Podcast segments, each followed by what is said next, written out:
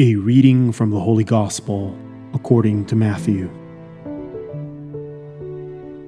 Jesus began to reproach the towns where most of his mighty deeds had been done, since they had not repented.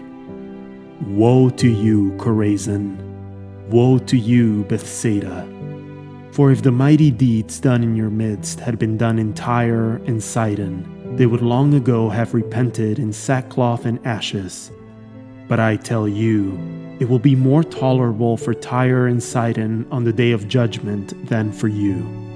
And as for you, Capernaum, will you be exalted to heaven? You will go down to the nether world.